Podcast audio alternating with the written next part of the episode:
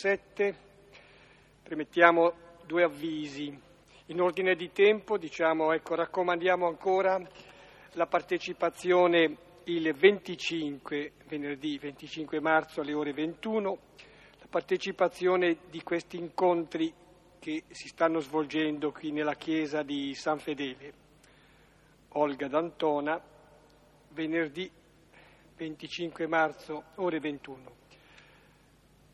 Secondo avviso è che questo è l'ultimo incontro prima di Pasqua, ci faremo gli auguri e poi riprenderemo il 4 di aprile, lunedì 4 aprile. Ecco, abbiamo preparato il Salmo 117, così incominciamo nel nome del Padre, del Figlio e dello Spirito Santo. È il salmo più breve, però anche è un grido intenso di benedizione e lode. Lodate il Signore, popoli tutti, voi tutte nazioni, dategli gloria. Perché forte è il suo amore per noi e la fedeltà del Signore dura in eterno.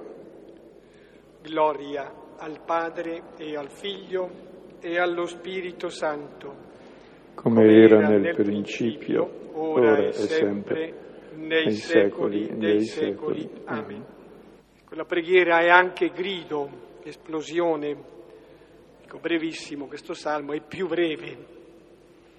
E si chiede che sia lodato il Signore per che cosa? Perché è forte il suo amore per noi è intenso, profondo, forte e tenero come quello di un padre e di una madre e la sua fedeltà si estende ad ogni generazione. Non è che sia statica, duri in una eternità che non ha rapporto con noi. Si estende ad ogni generazione, ad ogni persona. Ecco, chiediamo di partecipare, di essere partecipi e testimoni di questo amore, di questa intensità e fedeltà. Ecco, questo salmo è un po' il distillato di tutti i salmi, è un canto di lode, di gioia e si dice il perché, perché forte è l'amore, la fedeltà è eterna. E circa la lode dico una cosa, poi dopo passiamo all'argomento, che verrà fuori anche nel tema di questa sera.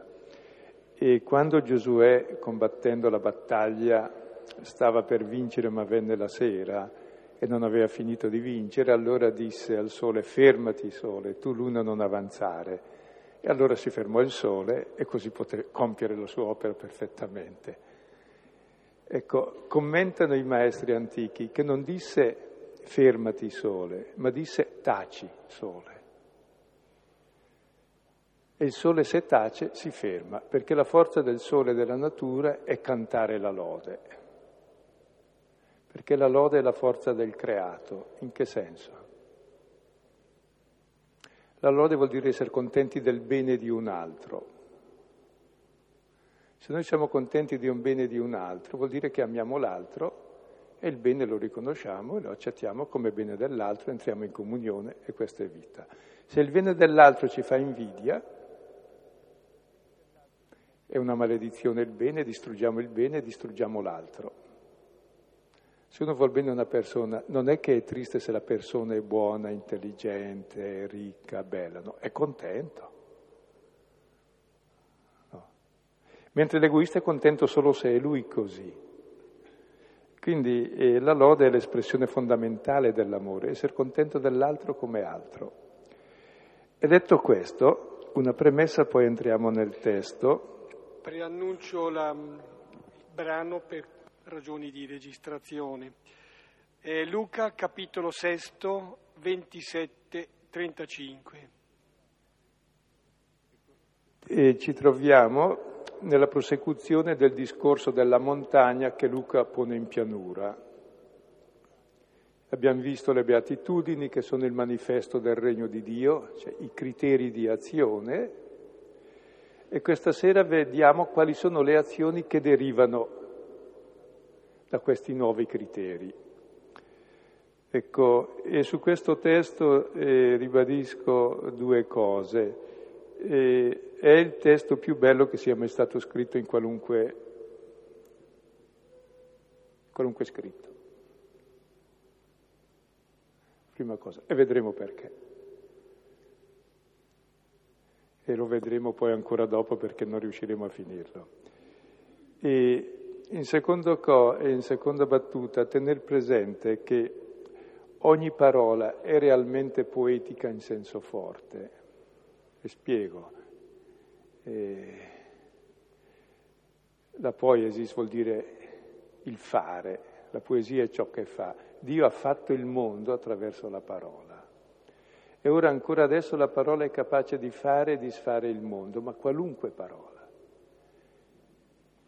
La parola è sempre poetica, cioè è sempre efficace e crea crea che cosa? O la vita o la distruzione. Crea o decrea. E questa parola, a differenza delle prime parole primordiale che ha fatto esistere tutto, è più profonda perché far esistere è quasi più semplice che riparare. Come costruire una casa dal niente è più facile che riparare una casa crollata e restaurarla. Difatti questa parola è una terapia, una logoterapia, che è la forma più alta della, della poetica, riportare l'uomo alla sua integrità più profonda che era andata perduta. E il senso di queste parole è riportare l'uomo alla sua verità più profonda. E le beatitudini, dicevamo, davano il criterio.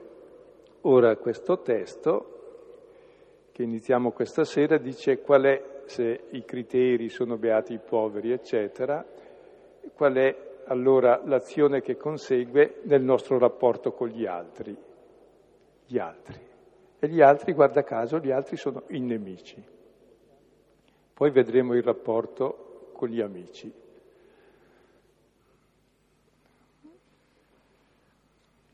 Leggiamo dunque da Luca capitolo 6, 27, 35. Ma a voi dico che ascoltate, amate i vostri nemici, fate del bene a quelli che vi odiano, dite bene di quelli che vi maledicono, pregate per quelli che vi calunniano. A chi ti colpisce sulla guancia, porgi anche l'altra a chi ti prende il mantello, anche la tunica non negare. A chiunque ti chiede, dà. E a colui che prende le tue cose, tu non richiedere. E come volete che facciano a voi gli uomini, fate loro similmente. E se amate quanti vi amano, qual è la vostra grazia?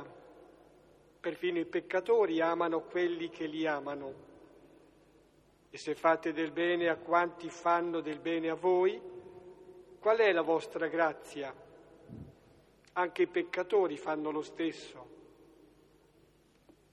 E se prestate a quanti da cui sperate prendere, qual è la vostra grazia? Anche peccatori a peccatori prestano per ricevere altrettanto.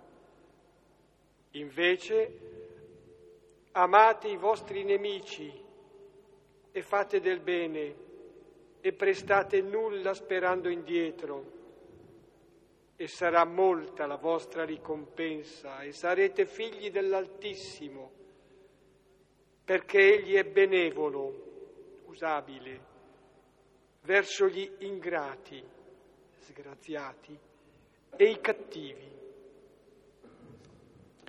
Ecco, e poi segue il centro del Vangelo di Luca che riserveremo a dopo Pasqua. E tutto il Vangelo sarà una variazione sul tema di diventate materni come è materno il Padre vostro. E Luca è lo scriba mansuetudinis Christi, tutto svilupperà questo. Ma stasera ci fermiamo a questo testo che è il preludio. E se notate contiene eh, quattro imperativi, all'inizio quattro comandi, amate, fate bene, benedite, pregate. Poi altri quattro imperativi che amplificano, porgi l'altra guancia, non negare la tunica, da, non richiedere. E poi la regola generale, un altro imperativo ancora, come volete che facciano a voi, fate loro similmente.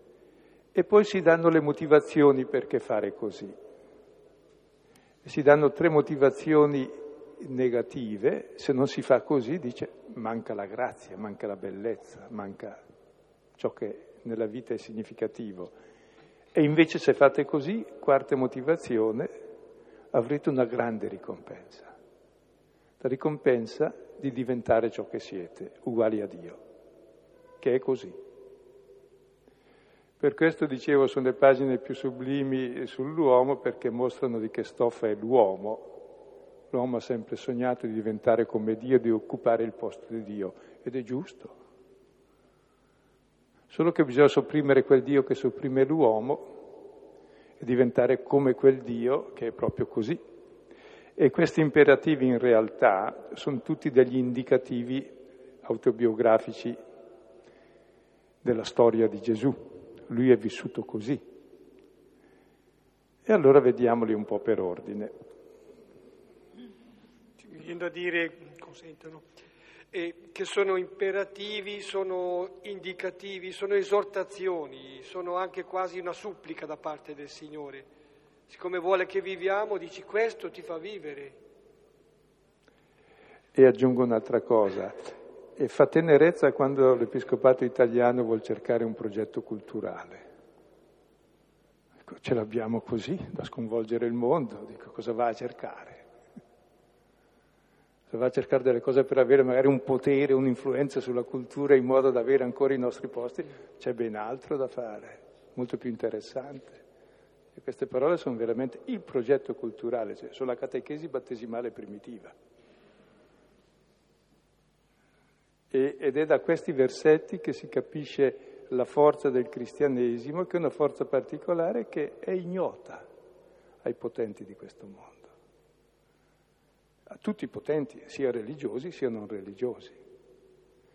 E denota invece all'uomo che con cuore puro si mette a considerare la propria verità e quella degli altri. Leggo, ma a voi dico che ascoltate, amate i vostri nemici, fate del bene a quelli che vi odiano. Dite bene di quelli che vi maledicono, pregate per quelli che vi calunniano. Ecco, le parole cominciano con un ma, perché prima ha detto le beatitudini, beati voi poveri, poi ahimè per voi ricchi e quindi cambia destinatari, ma a voi, cioè non ai ricchi, ma a voi che mi ascoltate. Ecco, queste parole sono dette a chi lo ascolta, E Gesù le dice, e si vede dal versetto 20, non dall'alto della cattedra, ma stando in basso, alzando gli occhi verso loro, dice queste parole, voi che ascoltate. Ecco, ed è l'ascolto che ci fa così, perché l'uomo diventa la parola che ascolta. E la prima parola che dice è amate, ecco l'imperativo, l'unico comando è quello dell'amore. Ed è l'amore che ci rende come Dio, ed è l'amore che realizza l'uomo, ed è nell'amore che tu entri in comunione con l'altro, ed nell'amore che due restano diversi, liberi e diventano uno, eppure sono due e sono liberi e non si mangiano. E nasce qualcosa di terzo, che non è nessuno dei due ed è la vita di ambedue, ed è appunto l'amore che è la vita di tutti e due. Senza questo non esiste vita, esiste solo la pena e la fatica di vivere con l'orizzonte di ammazzarsi e di crepare. Quindi amate. Chi amate? I vostri nemici. Chi sono i nemici? Io non ho nemici, l'ultimo l'ho ucciso ieri, era quello dei cannibali, non ci sono più cannibali, l'ultimo l'ho già mangiato ieri. Il nemico è l'altro, e l'altro perché l'altro è irriducibile, l'altro, mi fa da specchio. è uguale a me, vuole le stesse cose, per cui è il mio contendente, è il mio nemico. Ecco, queste parole, amate i vostri nemici, ecco, è unica del cristianesimo, però ogni uomo la conosce nelle profondità del suo cuore. Ed è, se si toglie questo, non c'è nulla del cristianesimo. Voglio dire, normalmente dei nemici cosa si dice? Peste e corna, bisogna squalificarli, demonizzarli, così li puoi bruciare. Ma questo lo facciamo anche noi, basta leggere qualunque stampa, anche cattolica. L'importante è demonizzare quelli che non pensano come noi. Perché?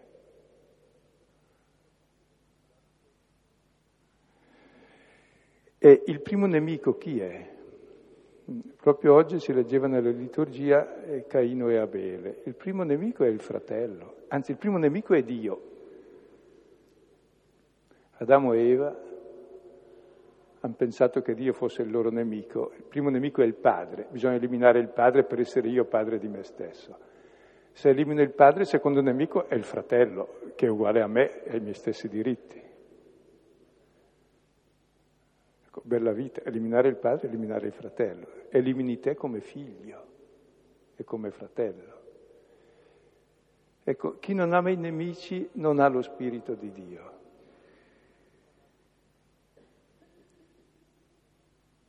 Ed è la caratteristica del cristianesimo, o dovrebbe essere. Tant'è vero che i martiri cristiani non sono mai morti imprecando vendetta contro i nemici, ma sono morti testimoniando l'amore anche per i nemici, testimoniando il perdono. Dio non ha nemici, ha solo figli. E non ha figli da buttare, non è che uno gli riesce male e lo butta via per farne un altro, no, li ama di più e se uno sta male o fa male, lo ama di più perché ne ha più bisogno. Per cui è proprio l'amore del nemico che rivela che rivela la qualità dell'amore. Perché se uno lo amo perché è buono, carino, bravo, mi dà tutto, mi serve molto, mi loda, eh, e poi quando fa diverso cosa faccio? Lo butto via. Che amore è questo? Si chiama egoismo questo amore. Ecco, e qui l'esperienza fondamentale del cristianesimo è che l'amore non è l'amore di filia, cioè siamo amici, quella viene dopo, quando è l'amore corrisposto, è l'ideale dell'amore essere corrisposto, ma ci deve essere pure uno che comincia ad amare. Se uno non comincia ad amare uno, nessuno ama, tutti aspettano che sia l'altro. E l'altro è sempre il nemico fino a quando non si sente amato.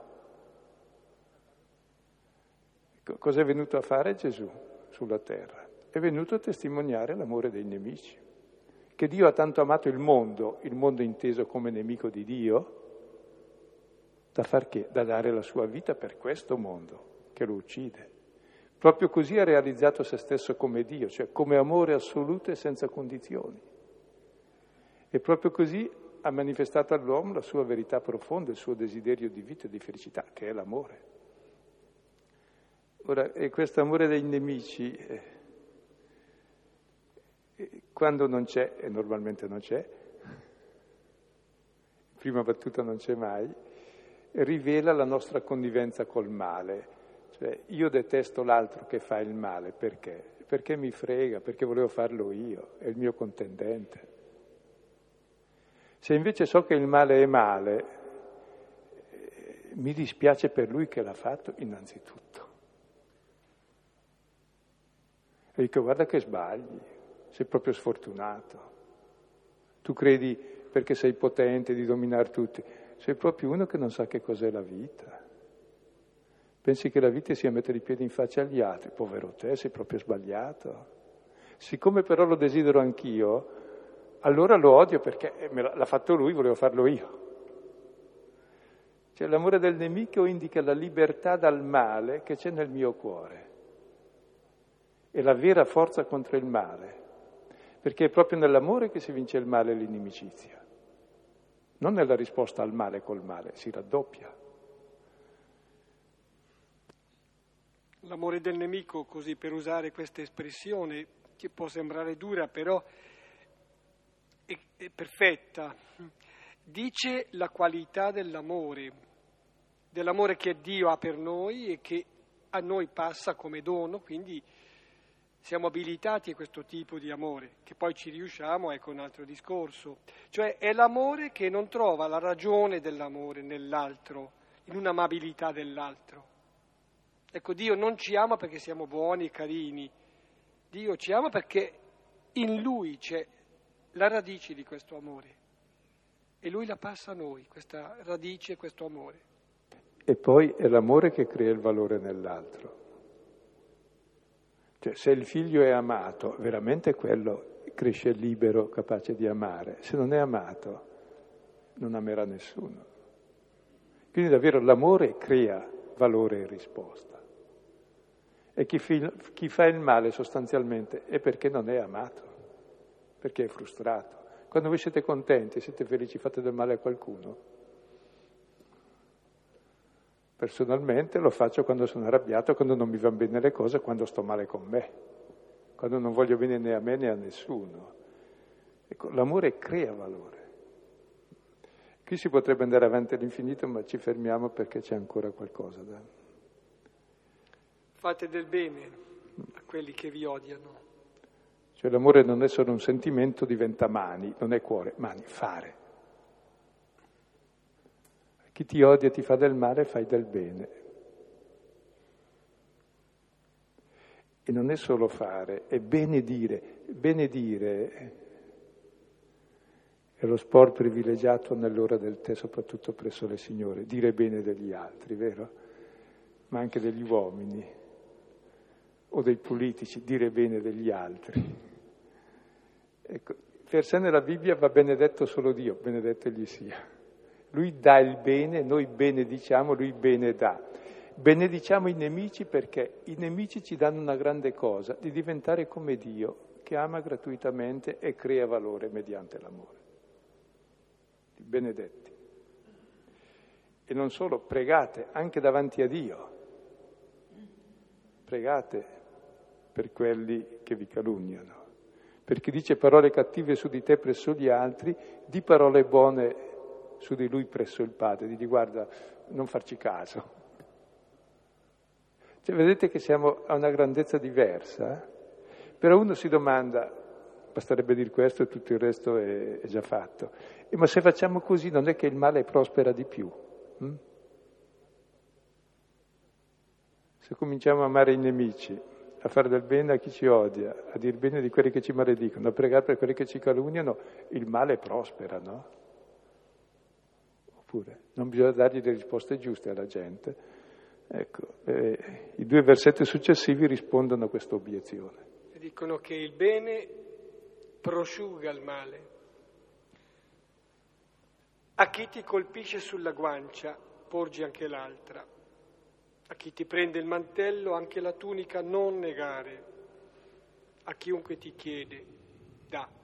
E a colui che prende le tue cose tu, non richiedere. Ecco, il nemico è quello non solo che ti colpisce lo spirito con l'odio, la maldicenza, la calunnia, ma anche quello che ti colpisce il corpo, i beni, ecco, innanzitutto il volto. A chi ti colpisce una guancia, porgi anche l'altra. Quando è che finirà il male al mondo? Ah, se uno mi dà una sberla, normalmente è perché la merito e gliene ho già date due in anticipo senza accorgermi. Lui poi me ne dà una, fa tre, io gli rispondo con quattro, fa otto. Quindi è un'escalation costante del male perché si risponde al male raddoppiandolo con interesse. Il male si arresta dove uno ha una forza tale da non rispondere al male col male, ma vincerlo col bene. Cioè sono disposto a portarne altro pur di non farlo. Questa è la libertà dal male. Uno che non si inginocchia mai davanti al male, ci vuole forza. Rispondere è facilissimo, anzi, rispondo ancora prima di essere, di riceverlo. In fondo il male dell'altro provoca, cioè chiama fuori da me il male che c'è in me. E per questo allora rispondo al male col male. Ecco, sono chiamate invece a avere quei sentimenti, e vedremo dopo perché, quei sentimenti che sono i sentimenti che danno la vita all'uomo e che arrestano il male. Ed è esattamente l'amore, la capacità di portare il male senza rispondere alla provocazione del male. Cioè il male provoca, fa uscire quel che c'è in te. C'è il male, rispondi col male. Se c'è il bene, c'è l'amore, rispondi col bene e l'amore e lì il male si arresta perché si disarma. Per riferirci a Gesù, ecco, più che alla, al fatto che Gesù è stato percosso e ha fatto una domanda al riguardo, sto pensando al fatto che, ecco, a Gesù si strappa, si toglie la vita. La sua risposta è, lui ci dà la vita. Questo è porgere la guancia. Per Gesù è questo.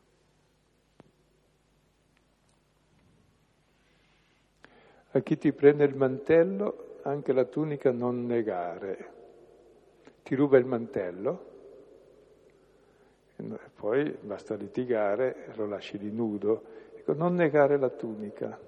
E Gesù ci darà le vesti, resterà nudo sulla croce. Vuol dire essere libero dal, dal possesso delle cose e non sto lì a litigare per queste cose, perché c'è qualcosa di più grande. A chi ti chiede, dà. Non si specifica che cosa.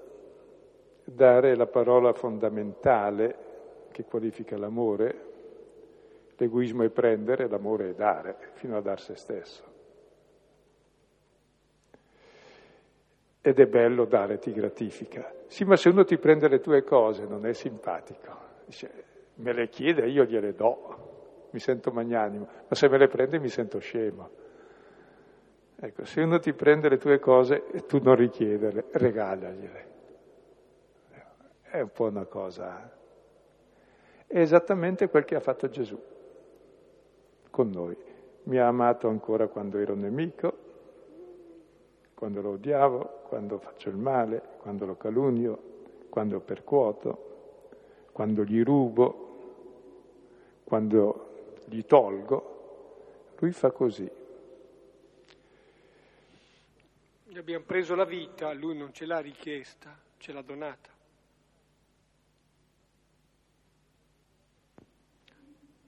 Regola d'oro. Come volete che facciano a voi gli uomini, fate loro similmente.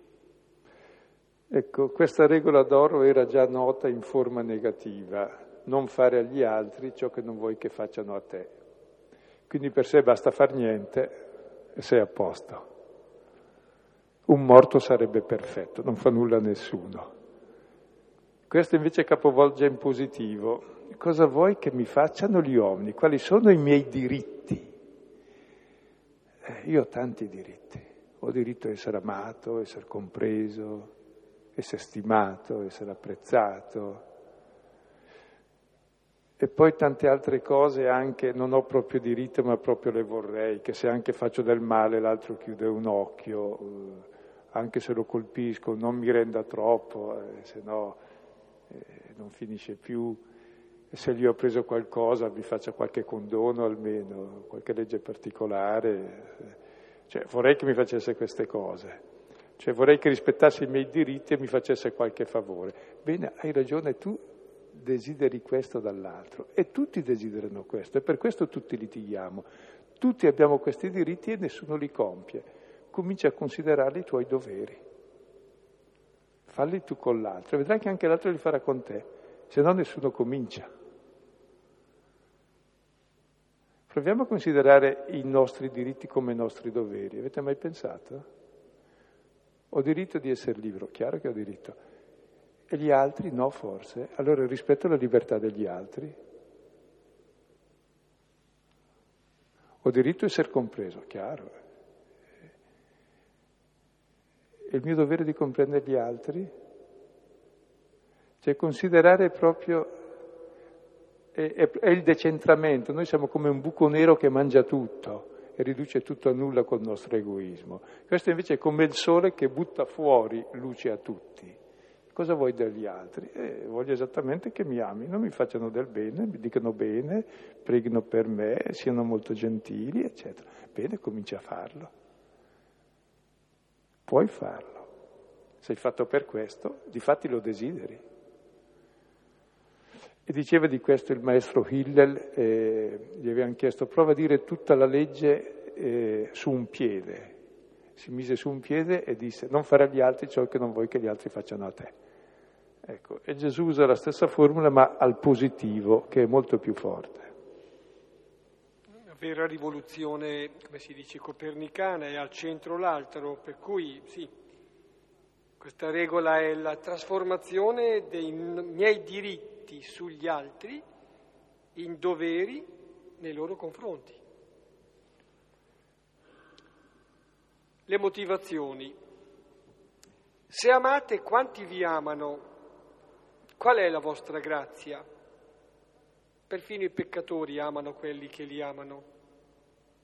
Se fate del bene a quanti fanno del bene a voi, qual è la vostra grazia. Anche i peccatori fanno lo stesso. E se prestate a quanti da cui sperate prendere, qual è la vostra grazia? Anche peccatori a peccatori prestano per ricevere altrettanto.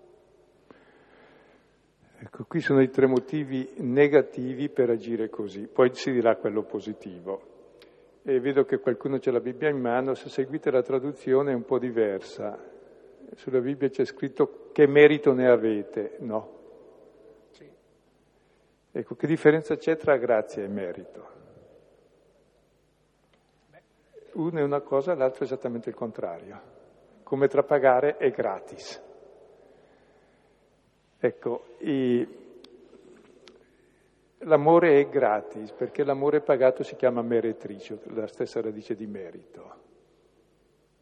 Quindi esiste un amore dei peccatori, eh, peccare in ebraico è una parola hattat vuol dire fallire il bersaglio, un amore fallimentare che si chiama egoismo, che è un amore senza grazia, è un amore per interesse, è un amore dietro compenso, che è la distruzione dell'amore.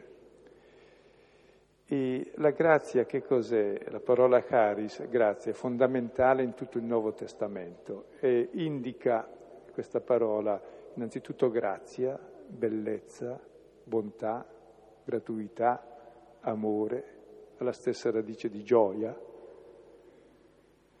Ecco, è quella costellazione di parole che rendono la vita vivibile e la qualità della vita, l'amore, la gioia, la bellezza, la bontà, la grazia, la gratuità, il dono, la gioia, se no è una disgrazia vivere. Allora dice, se voi amate quelli che vi amano, che gratuità avete? E poi li odiate se non vi amano.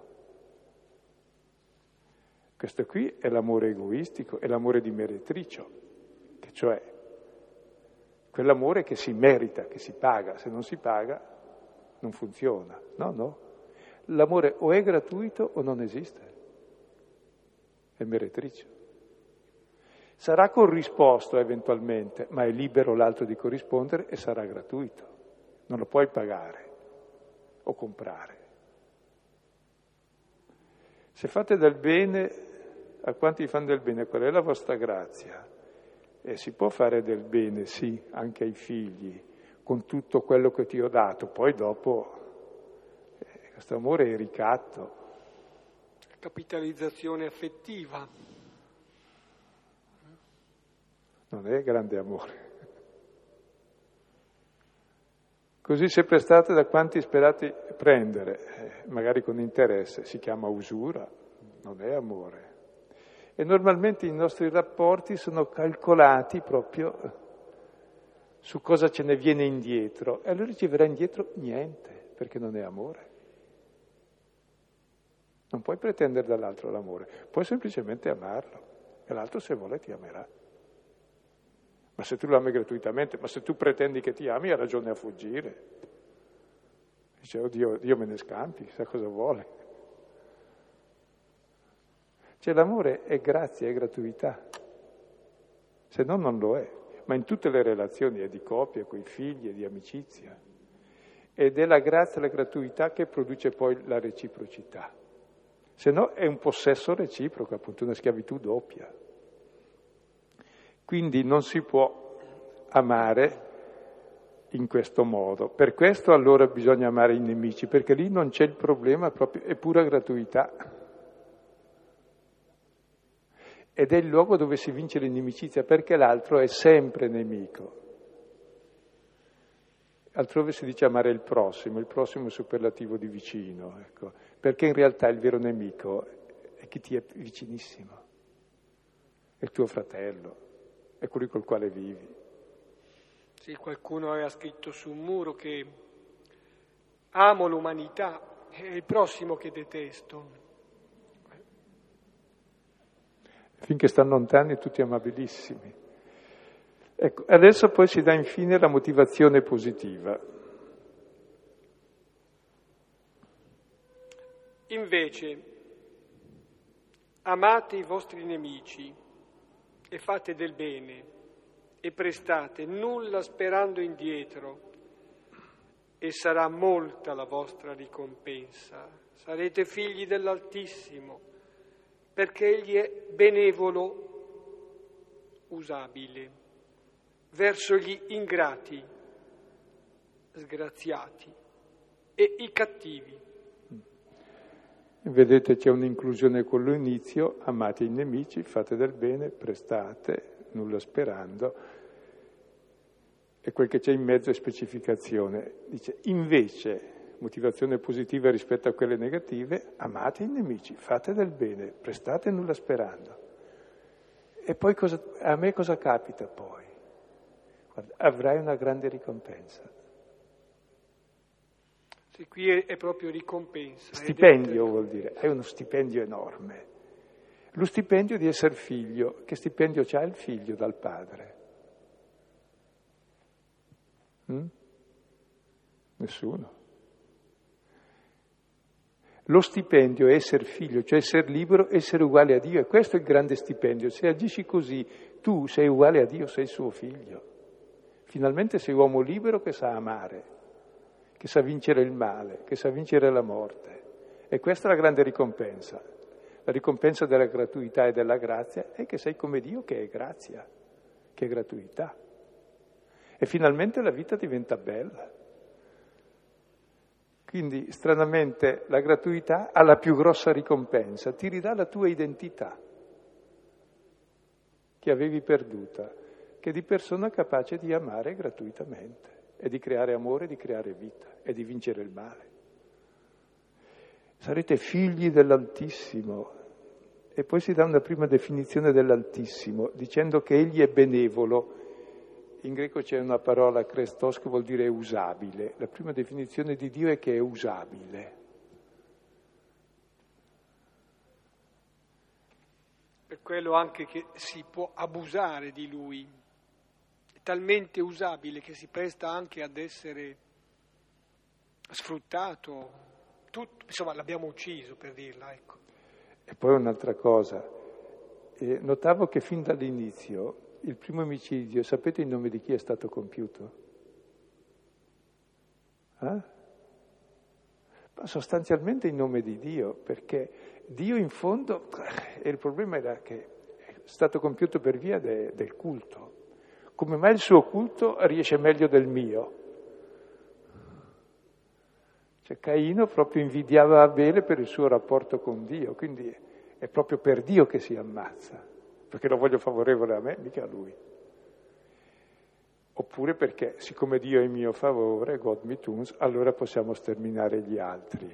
Ecco, qui si dà un'altra definizione di Dio. Dio è usabile, non usa gli altri. L'amore è utile, non si serve degli altri. L'amore serve l'altro. E per... Gesù ha detto appunto non sono venuto per essere servito, ma per servire. Ecco, ed è usabile verso chi? Verso gli sgraziati, è la stessa parola di grazia, per chi non ha grazia. Cioè per noi che non abbiamo grazia si lascia usare, cioè fa per noi che siamo nemici, che facciamo del male, che diciamo male, che calunniamo, eccetera, cosa fa? fa grazia, si comporta come figlio dell'Altissimo, cioè ci ama, ci fa del bene, dice del bene, prega per noi, ci porge l'altra guancia e facendo così cosa capita? E lo fa gratuitamente.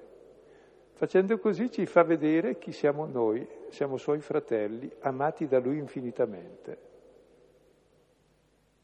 come il Padre ci ama. Allora scopriamo la nostra identità, siamo anche noi figli. E allora proprio laddove io ho sbagliato, ecco qui il valore poetico della parola che non solo fa il mondo, ma lo rifà nuovo. Anche dove ho sbagliato, questa parola ha il potere di rifarmi nuovo molto meglio di come ero all'inizio, perché ho capito finalmente l'identità mia, di persona amata infinitamente, e l'identità dell'altro, che è colui che mi ama infinitamente. Io credo qui ci sarebbero molte cose da dire. Ecco, la prima cosa che dico molto semplicemente è che quando leggo questi testi, la prima cosa che vedo è la distanza tra questi testi e quel che io faccio. A prima vista. A seconda vista la somma vicinanza. Perché io faccio esattamente il contrario. Sono nemico, odio, maledico, calunno, esigo. Eppure c'è uno che con me fa il contrario, mi ama, mi fa del bene. E guarisce quella mia parte di male che è disgraziata proprio con la sua grazia, con la gratuità, perché il male lo facciamo perché ci manca l'esperienza della grazia, della bellezza, della gratuità. E ciò che fa lui è così bello che mi rivela la mia verità di bellezza che c'è già dentro. E gli fa da specchio e lo tira fuori. E di mano in mano che io vedo anche, se io guardo questa parola come uno specchio, svela subito il mio negativo, contemporaneamente anche tutta la luce del positivo che sono, perché? Perché nel mio negativo proprio vedo la gratuità dell'amore, quindi sono amato e quindi posso fare altrettanto. Quindi questa parola è tremendamente poetica, fa e ti rifà circolarmente sempre. Qui mi fermo, continueremo poi col pezzo più interessante la volta prossima. Stavo pensando che una raccomandazione mh, tutt'altro che inutile è che questo Evangelo, leggerlo come Vangelo. Per cui disinnescare il rischio che incombe sempre di leggere e dire, beh ma queste cose qui sono anche un nobile programma, ma io non ce la faccio, perciò basta credo che sia diabolica ecco, questa supposizione, perché così non se ne fa nulla, no, non viviamo insomma, non se ne fa nulla, è troppo poco dire così, non viviamo. Allora, forse è da chiedere davvero, qui è lo spazio anche della preghiera, della supplica, se vuoi del ringraziamento perché lui ha fatto questo, lui è così, e poi la supplica perché siamo introdotti poco alla volta gradualmente ma con determinazione, lui ce l'ha la determinazione, anche nostra, siamo introdotti nel vivere così, perché questo ci è dato. E scusate, adesso voi provate a leggere queste parole come autobiografia interiore del figlio. Cioè qui Gesù dice esattamente in modo sintetico eh, ciò che lui sente, ciò che lui fa.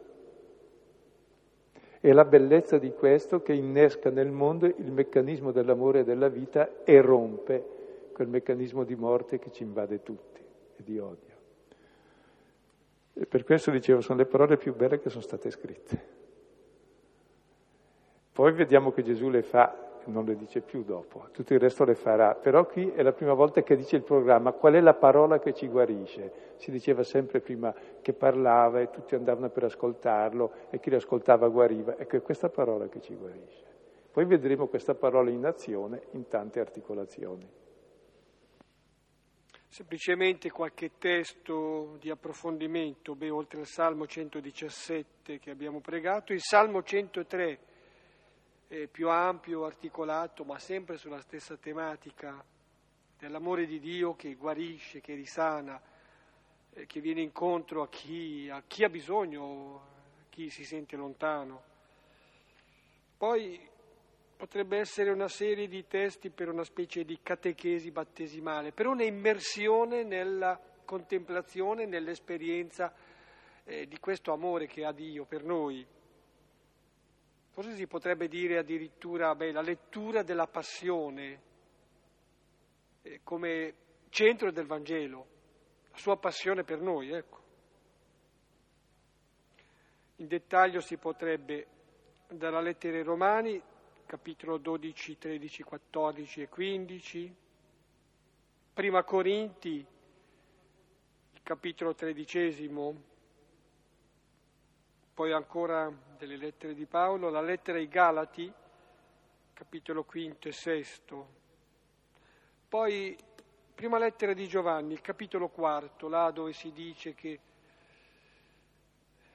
in questo sta l'amore, non siamo stati noi ad amare Dio, ma è Lui che ha amato noi.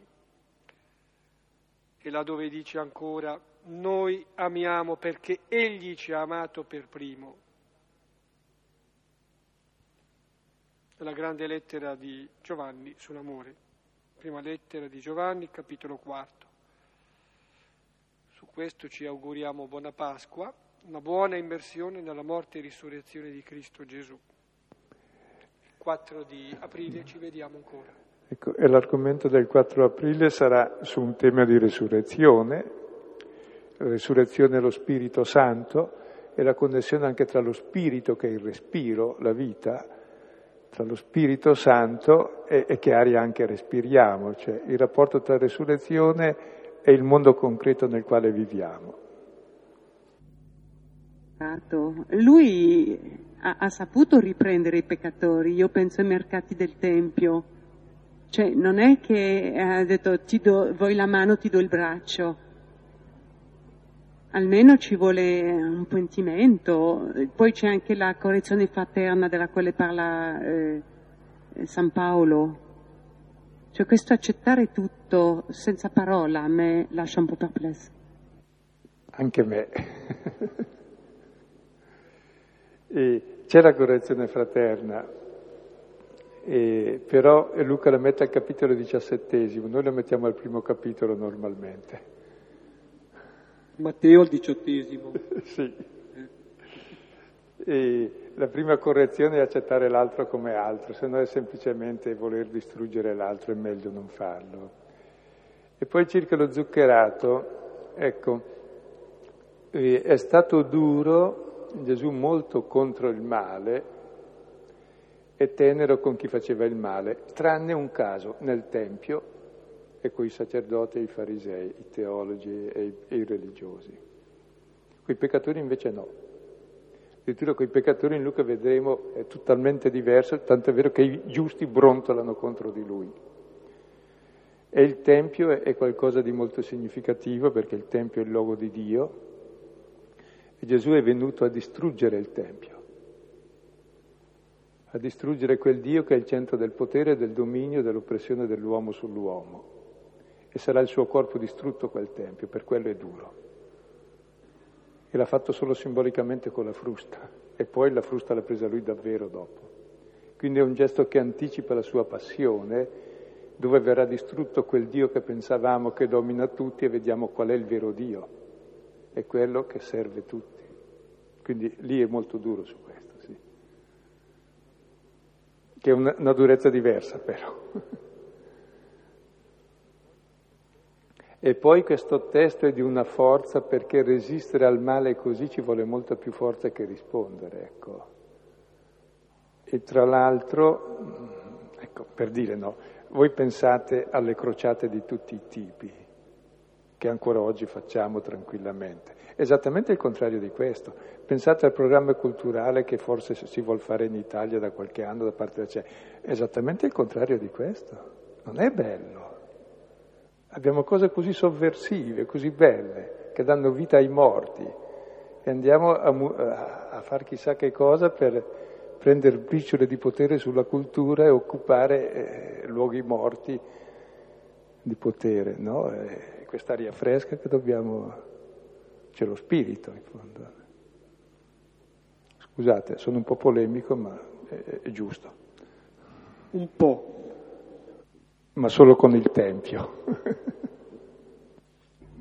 Programmaticamente quello che eh, il brano di stasera dice mh, mm, va sicuramente anche al di là di quanto è detto nel Padre Nostro. Il Padre Nostro diventa un, eh, diventa la seconda parte, diventa un qualcosa di, eh, consolante, perché tutto sommato eh, c'è un impegno che è condiviso da tutti, poi invece è, è, è individuale la richiesta, e muoviti tu per primo.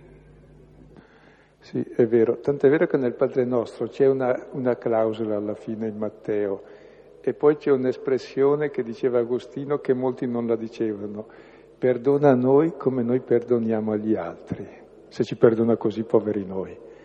E allora molti dicendo il Padre Nostro saltavano quel pezzo, Sant'Agostino dice no, non vale. Perché se tu non perdoni vuol dire che non hai accettato il perdono, se tu non ami vuol dire che non hai accettato l'amore. Quindi il perdono all'altro è la verifica che tu hai accettato l'amore e il perdono, se no non, non l'ho accettato. Se ho accettato l'amore del padre, amo il fratello. E allora anche nel Padre nostro c'è questa cosa che non, non, garbava molto già anticamente. E poi la clausola finale del Padre nostro, ma se voi non perdonerete non vi sarà perdonata. Per cui non si dice di essere bravi, C'è un'altra cosa, di saper perdonare e vincere il male col bene. Che essere bravi cosa vuoi? Tagli la testa a tutti perché non sono bravi, è quel che normalmente facciamo. Così restiamo solo noi bravi.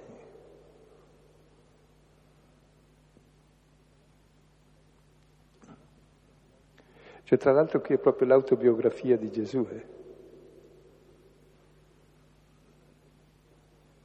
ed è il manifesto del regno di Dio e della catechesi battesimale. Qui non ci piove perché tutti i documenti, tutte le lettere di Paolo, tutte le lettere di Pietro, le lettere di Giovanni, le lettere di Giuda, le lettere di Giacomo, sono tutte così, quindi non... è anteriore anche ai Vangeli certe lettere, no?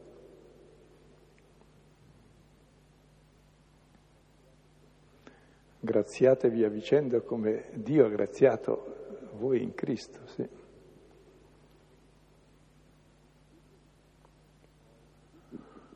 Ho un dubbio per quanto riguarda le frasi che dicono eh, da a chiunque ti chiede eh, ciò che volete gli uomini facciano a voi, anche voi fatelo a loro. A volte è capitato a me o ai miei amici magari di essere magari in, uh, in bilico fra diverse richieste di compagni, famiglia, amici o altro essere in difficoltà nel dire di no ad alcuni, a volte richieste anche cioè, plausibili, comunque di affetto, di vicinanza.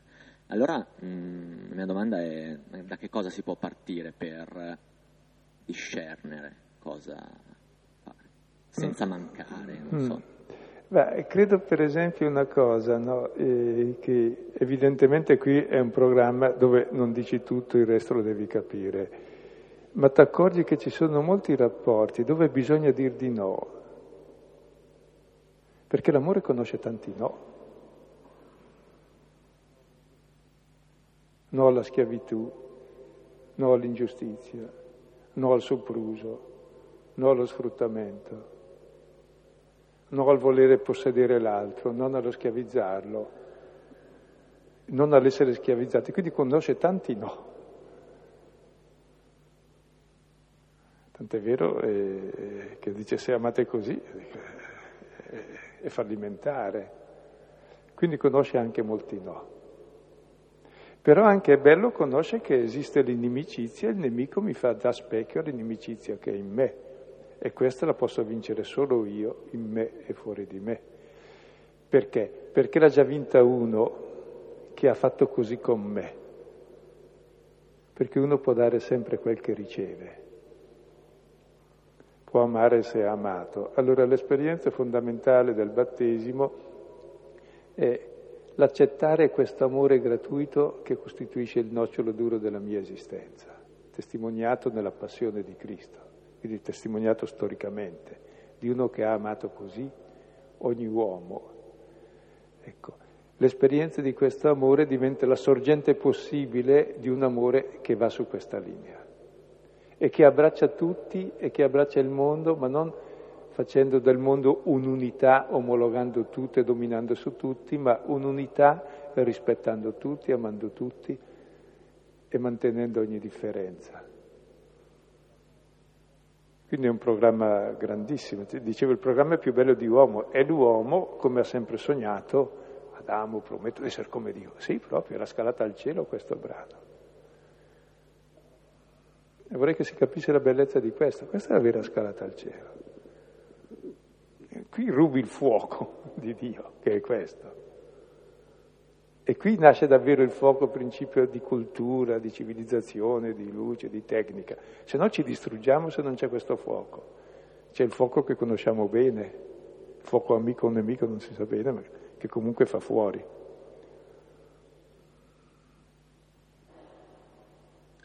Forse in termini quotidiani mh, il dare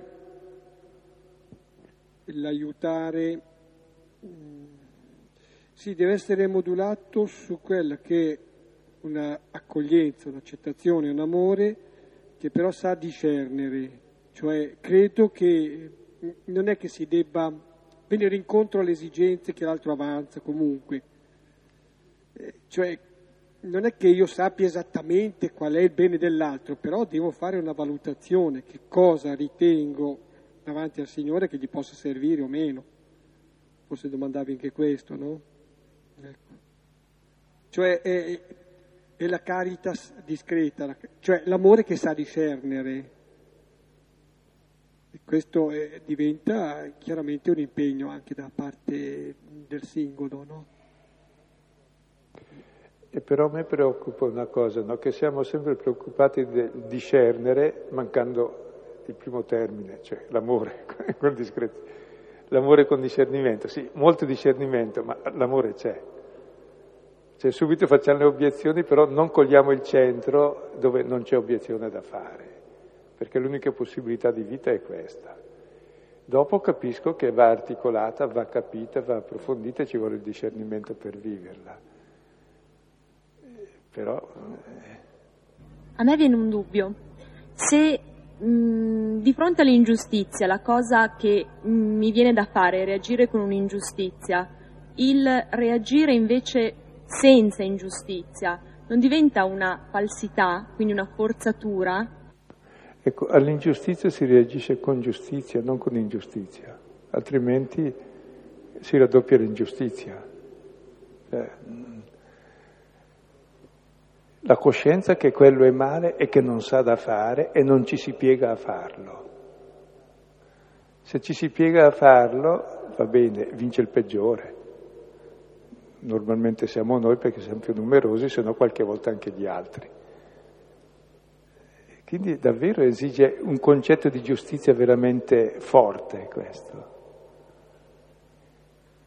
E oggi anche si capisce che cioè, se vogliamo garantire la pace al mondo, certo non la garantisci con la forza. Con la forza garantisci, se vuoi, il potere del più delinquente. C'è un'altra forza, eh, che è la forza della coscienza dell'uomo che ha capito perché sta al mondo. C'è la forza della pace, ha senso, se no ci distruggiamo, supponi ed è su questa linea. Non è perché l'altro faccia bene, è perché io posso far peggio se seguo il suo stesso metodo. E finché chi riesce a far peggio c'è il controllo va bene, ma ormai siamo in una situazione anche che chi fa il peggio non ha più il controllo, quindi è molto peggio. Per questo bisogna cambiare via oggi. Una volta poteva funzionare la deterrenza, cioè che il più violento e il più scemo di turno domina. Adesso non si può più perché abbiamo mezzi per distruggerci. Per cui o davvero c'è questo nuovo spirito di fondare civilmente i rapporti, se no è sempre, è sempre dura poco, perché non, perché non c'è più il controllo possibile ormai.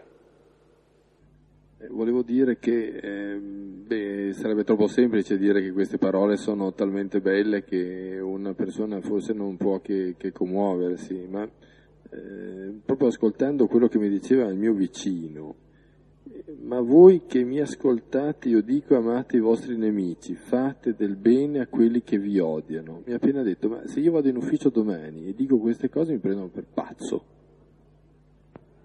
Ecco, io Mm, e ci credo, e anche nel mio ufficio mi prenderebbero per pazzo.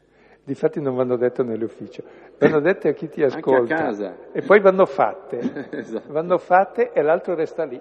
Esatto, ecco, ma quello che dicevo, è un altro passo che mi aveva fatto effetto era il passo del, del, del missionario, cioè eh, quando, quando, avevano pescato e quando lui aveva scelto i suoi, i suoi apostoli, e praticamente li aveva trovati tutti, non, non, non certo i migliori, eccetera. Ma questo è per me eh, una missione, mi riagganciavo anche al, alla domanda di poco fa eh, di, quel, di, quella persona che diceva ma come si può fare eh, di fronte a delle persone che chiedono, eccetera. Io ritengo che bisogna veramente fare di questo una, una missione, cioè cambiare, voltare pagina. E addirittura non eh, sentivo anche il, eh, la sottolineatura di quello che potrebbe essere il, eh, l'analisi di come farlo. E poi tu hai detto sì, però poi bisogna farlo, eh, quindi non bisogna soltanto limitarsi all'analisi, tu non hai parlato di analisi, hai usato un'altra parola, eh, il, il, l'analisi interiore che poi... discernimento. Discernimento, perfetto. Ecco, quindi non limitarsi, eh, perdonami, io purtroppo poi mi perdo, ma mh, mm, trovo che, che, sia, che, sia, importante eh, proprio eh, iniziare un qualche cosa che è proprio una, una, vera e propria missione. Io mi ricordo una volta avevo fatto un piccolo intervento citando Madre Teresa di Calcutta, che era sicuramente una persona piccola, una persona eh, non particolarmente dotata di mezzi, di bellezza, eccetera, ha cambiato un, una buona parte di mondo, o almeno ha dato un esempio incredibile. Per cui ognuno di noi credo che possa avere la forza una Madre Teresa di Calcutta e quindi non limitarsi soltanto a quell'atto, ma fare una missione grande come ha fatto lei. Se ci sentiamo permeati o comunque se eh, leggendo queste parole ci sentiamo mh, mm, di condividerle. Cioè, e voi pensate, non so bene quanti sono i cristiani al mondo, sono sui due miliardi, no? Se prendessero sul serio questa che è la catechesi battesimale, cioè la condizione sine qua non per essere credenti, ma il mondo sarebbe molto meglio. Eh.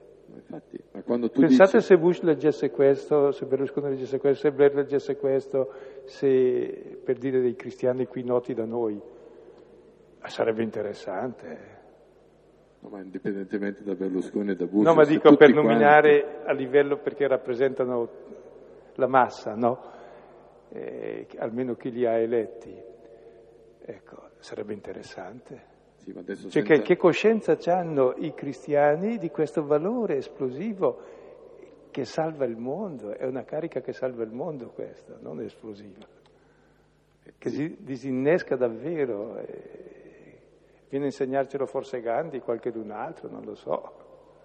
Ecco, ma io che predico bene, poi alla fine purtroppo alla fine razzolo eh, purtroppo male, mi sento un peccatore perché quando le rileggo eh, io dico ma sì, effettivamente amo i miei nemici. Eh, ecco, quindi anche qui c'era stato un altro intervento, ma eh, nei confronti della sincerità o della spontaneità, ecco, è, è veramente durissimo. E qui ne va della mia identità, perché il problema non è loro, è mio. Se no sono un fallito io. Solo se faccio così ho una grande ricompensa, che sono ciò che sono, figlio dell'Altissimo. Raggiungo la mia identità. E anche poche persone che fanno così, come San Francesco d'Assisi, Madre Teresa, ce ne infiniti magari, anche semplici e ignoti. Solo chi fa così davvero è luce per tutti. E dico, se siamo due miliardi che si legge questo testo, lo si prende sul serio invece di tanti altri progetti culturali, sarebbe una bella cosa. Poi sarò peccatore, ma dico che sono peccatore, non che ho ragione a far così, che cambia la storia dire che sbaglio a far così. So se... no, eh, eh, perfetto, non voglio poi monopolizzare il microfono, ma effettivamente, effettivamente nella maggior parte dei casi quando uno dice ma sì voglio fare una missione di questo genere anche a tempo pieno, la gente eh, dice ma no, ma puoi, puoi fare tanto anche a metà tempo, part time, eccetera. E quindi mh, mm, rimane, rimane, veramente mh, mm, una cosa meravigliosa nel dire, ma poi nel fare sia all'interno eh, di ognuno di noi che è abituato eh, forse a peccare o comunque non aprirsi totalmente all'azione come, come, viene, come viene, consigliata in questo passo eh, rimane molto difficile. Io però dico una cosa qui, che non è che io devo fare questa parola, è questa parola che mi fa. Non dicevo la parola è poetica, è questa parola che mi fa, giorno dopo giorno. È la differenza tra legge e Vangelo, tra grazia e merito, tra dispotismo che poi imponi, imporre il Vangelo come legge è la cosa più tragica, si taglia la testa a tutti. Oppure un'esperienza davvero di bellezza, di bontà e di gratuità che ti esplode da dentro e passa per contaminazione a tutti. Per questo dico, se i due miliardi che leggono il Vangelo, se noi lo prendessimo sul serio, è bello il mondo, diventiamo belli anche noi dopo. Bene. Preghiamo. Padre nostro che sei nei cieli, sia santificato il tuo nome, venga il tuo regno, sia fatta la tua volontà, come in cielo, così in terra. Dacci oggi il nostro pane quotidiano e rimetti a noi i nostri debiti, come noi li rimettiamo ai nostri debitori, e non ci indurre in tentazione, ma liberaci dal male. Amen. Nel nome del Padre, del Figlio e dello Spirito Santo. Buonanotte, buona Pasqua.